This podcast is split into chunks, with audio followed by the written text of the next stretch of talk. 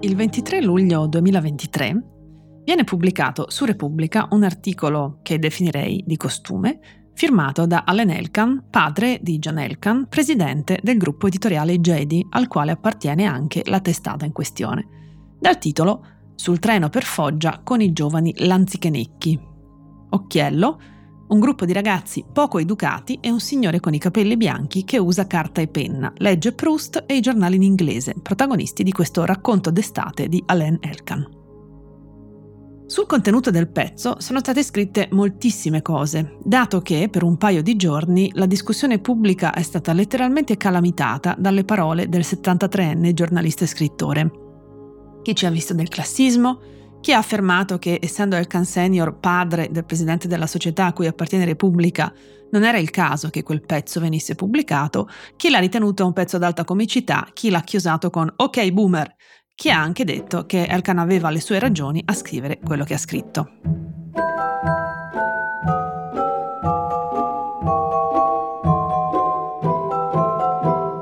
Questo è Amare Parole, io sono Vera Gheno, sociolinguista e saluto chi mi sta ascoltando.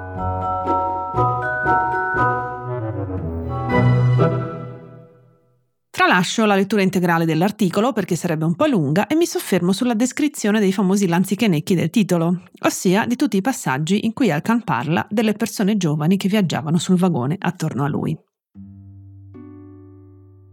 Non pensavo che si potesse ancora adoperare la parola lanzichenecchi, eppure mi sbagliavo. Qualche giorno fa, dovendo andare da Roma a Foggia, sono salito su una carrozza di prima classe di un treno Italo il mio posto assegnato era accanto al finestrino e vicino a me sedeva un ragazzo che avrà avuto 16 o 17 anni.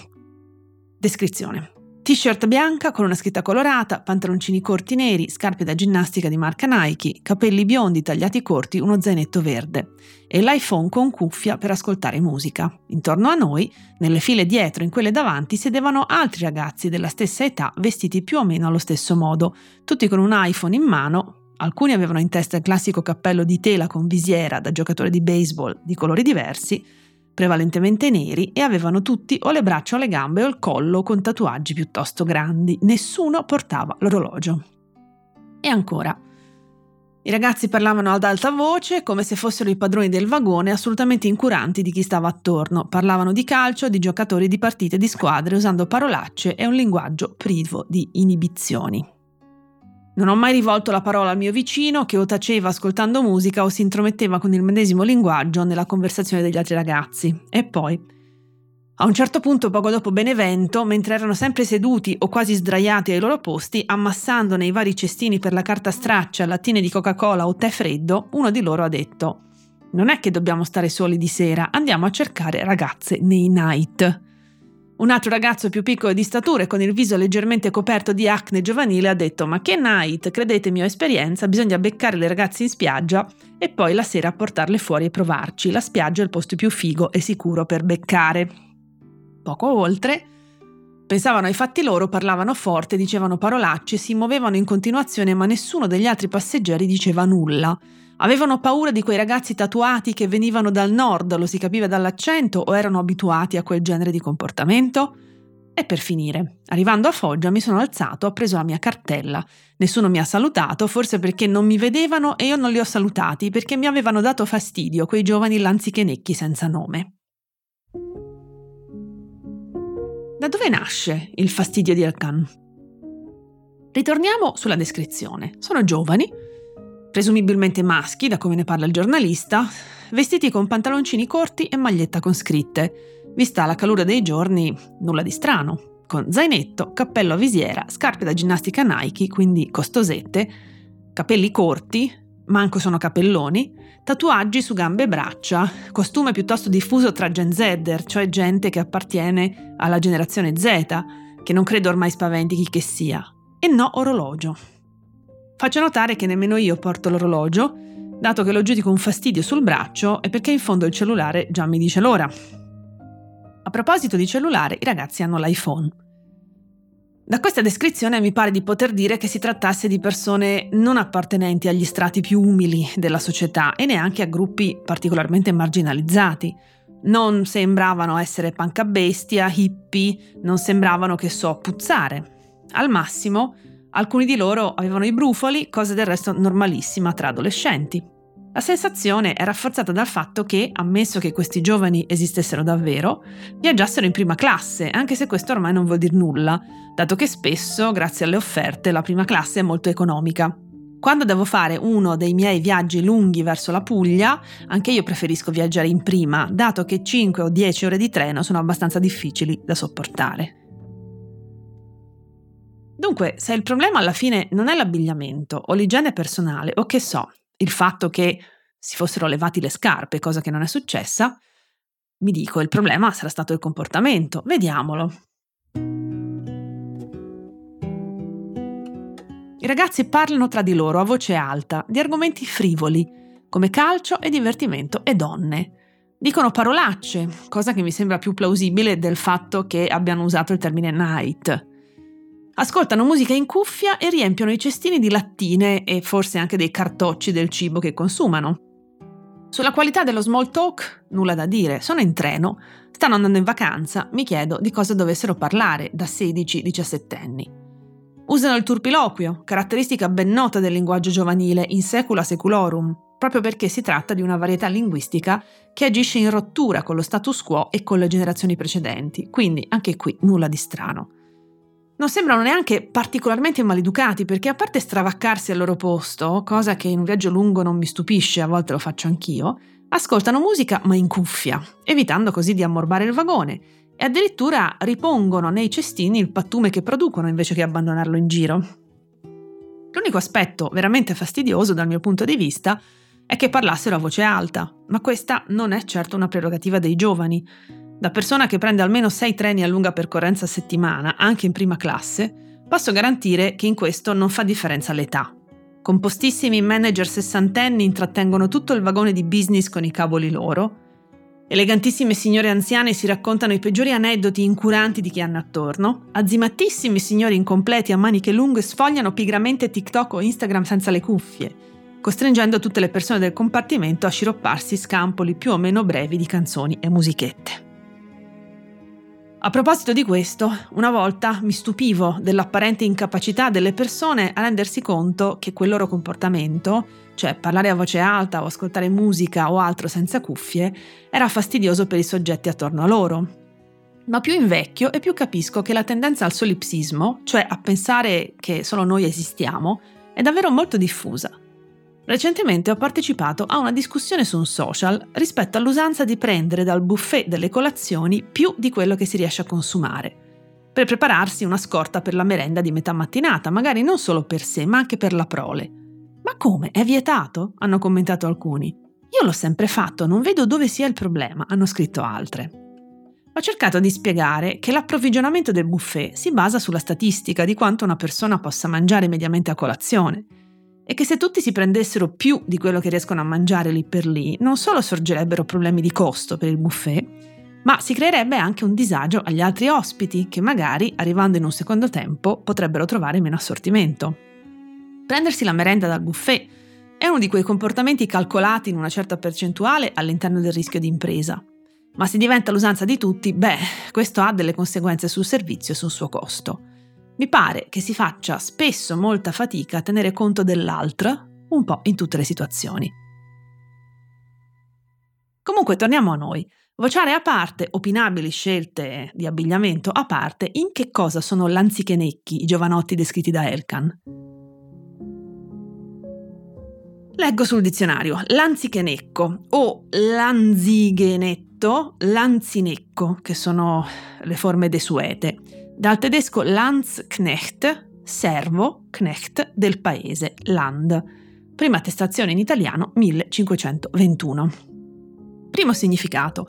Soldato mercenario tedesco del periodo rinascimentale, componente di un corpo simile alle compagnie di Ventura. Per estensione, soprattutto in letteratura, scagnozzo, cioè persona di scarso valore o di poca dignità, e in senso dispregiativo passivo esecutore di ordini al servizio di un personaggio potente, oppure sgherro, cioè individuo prepotente e violento. Nell'enciclopedia trovo informazioni aggiuntive. I lanzichenecchi erano dei soldati della milizia mercenaria tedesca organizzata nel 1493 dall'imperatore Massimiliano I, armati di alabarda e spada, i Lanzichenecchi si distinsero nella battaglia di Ravenna nel 1512 e di Pavia nel 1525 e furono responsabili del sacco di Roma 1527. Scomparvero verso la fine del secolo XVII. Treccani aggiunge non comune, l'anzichenecco, nel significato di chi si mette al servizio di un potente e gli presta manforte nelle sue violenze e prevaricazioni. Dunque, che cosa fa di quei ragazzi dei lanzichenecchi? Per una bella disamina, invito alla lettura di un articolo particolarmente godibile, scritto da Franco Palazzi e pubblicato sull'Indiscreto il 26 luglio 2023, con il titolo Come un viaggio in treno si può trasformare in un'indagine etnografica di chi scrive. Cito Risulta sintomatico il vocabolo che il giornalista etnografo impiega per bollare quei giovanotti maleducati con l'accento del nord, lanzichenecchi, cioè letteralmente mercenari tedeschi impiegati dagli eserciti europei tra il XV e il XVII secolo. Si tratterebbe cioè di piccolo borghesi, di gregari, di persone rozze, prive dei segni distintivi dell'alta borghesia, ma è una metafora destituita di ogni fondamento. Come ci ricordano figure che vanno da Briatore a Elon Musk, da Jeff Bezos a Donald Trump, gli altoborghesi che hanno dominato negli ultimi decenni hanno un immaginario e una cultura che sono quanto di più piccolo borghese possa esistere agli occhi di un Allen Elkan. I ragazzini con le Nike, limited edition si intende, che viaggiano imprecando in prima classe, potrebbero essere tranquillamente i nipoti di Berlusconi o dello stesso Elkan. Dunque, per me l'uso del termine lanzichenecco riporta non tanto a un giudizio su questi giovani, quanto a un'idea stereotipata e generalizzata dei giovani d'oggi che pur non facendo nulla di particolarmente sbagliato, se non portare addosso i segni di una subcultura evidentemente non condivisa dall'autore, vengono automaticamente bollati come ignoranti incolti. Questo però non fa di loro dei lanzichenecchi o dei vandali, tanto per rimanere nell'ambito delle denominazioni dei popoli, ma casomai dei barbari, che come ho già menzionato in altre puntate, era un riferimento al fatto che secondo gli antichi greci che parlavano la coinè, eh, gli altri, cioè quelli che non parlavano la coinè, erano balbuzienti, cioè incapaci di parlare una lingua completamente evoluta. Al posto di Elkan, dunque, avrei scelto un altro termine, non avendo i giovinastri comportamenti intimidatori né particolarmente maleducati. Avrebbe potuto chiamarli buzzurri, cafoni, zotici, burini, villani, plebei, popolani, screanzati, o con particolare riferimento alle subculture giovanili, tamarri, truzzi, zarri, bulletti, coatti, maranza, bori, tanto per variare il vocabolario degli epiteti. Del resto, abbiamo un lessico dell'insulto davvero amplissimo, almeno in potenza, eppure in atto, nella pratica, ci riduciamo a usare sempre le stesse offese perché non ampliare dunque la lista degli epiteti? L'ho fatto in un mio libro di qualche tempo fa, intitolato Prima l'italiano, che è uscito per Newton Compton. L'idea per stilare un elenco delle offese alternative la devo a mio papà e a una scena che mi è rimasta impressa nella mente. Ero in macchina con lui che guidava. Un altro guidatore gli aveva fatto una sguerguenza, come dicono in alcune parti della Toscana, cioè una furberia, una scorrettezza, tagliandogli la strada o non rispettando uno stop, non ricordo. E mio padre, posatissimo professore universitario in pensione, aveva reagito suonando il clacson e urlandogli Filibustiere! Ecco la lista allora. Se vi interessa un termine in particolare, prendete un vocabolario e scoprite nuovi modi di offendere. E quindi in ordine alfabetico bighellone, birbante, briccone, bucaniere, canaglia, cialtrone, citrullo, fanfarone, fannullone, farabutto, fedifrago, fellone, furfante, infingardo, gaglioffo, gradasso, lazzarone o lazzerone, lestofante, malandrino, malfattore, manigoldo, marrano, mascalzone, mentecatto, perdigiorno, peripatetico, poltrone, pusillanime, quacquaracquà, sciamannato, smargiasso, villanzone, zuzzurellone o zuzzerellone. Altro che l'anzichenecco, sbizzarritevi!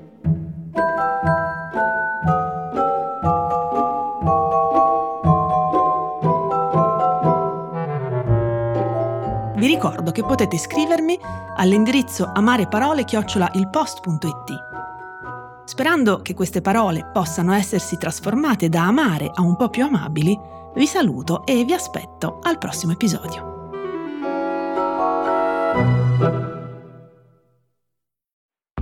Come si decide un libro, chi lo vende, chi lo promuove, che economie ha, come funzionano le librerie? Sono tutte cose che il Post prova a spiegare quando si occupa dei libri. Insomma, come succede che un libro arrivi da essere un'idea in testa a un autore a essere un oggetto in mano a un lettore. Adesso lo raccontiamo dal 21 marzo con le 10 lezioni sui libri, un corso online del Post per capire come funzionano ruoli e meccanismi nel mondo dell'editoria, insieme a me, che sono Luca Sofri, e a chi queste cose le fa di mestiere. Per iscriverti puoi andare sul post o scrivere a scuola chiocciola ilpost.it.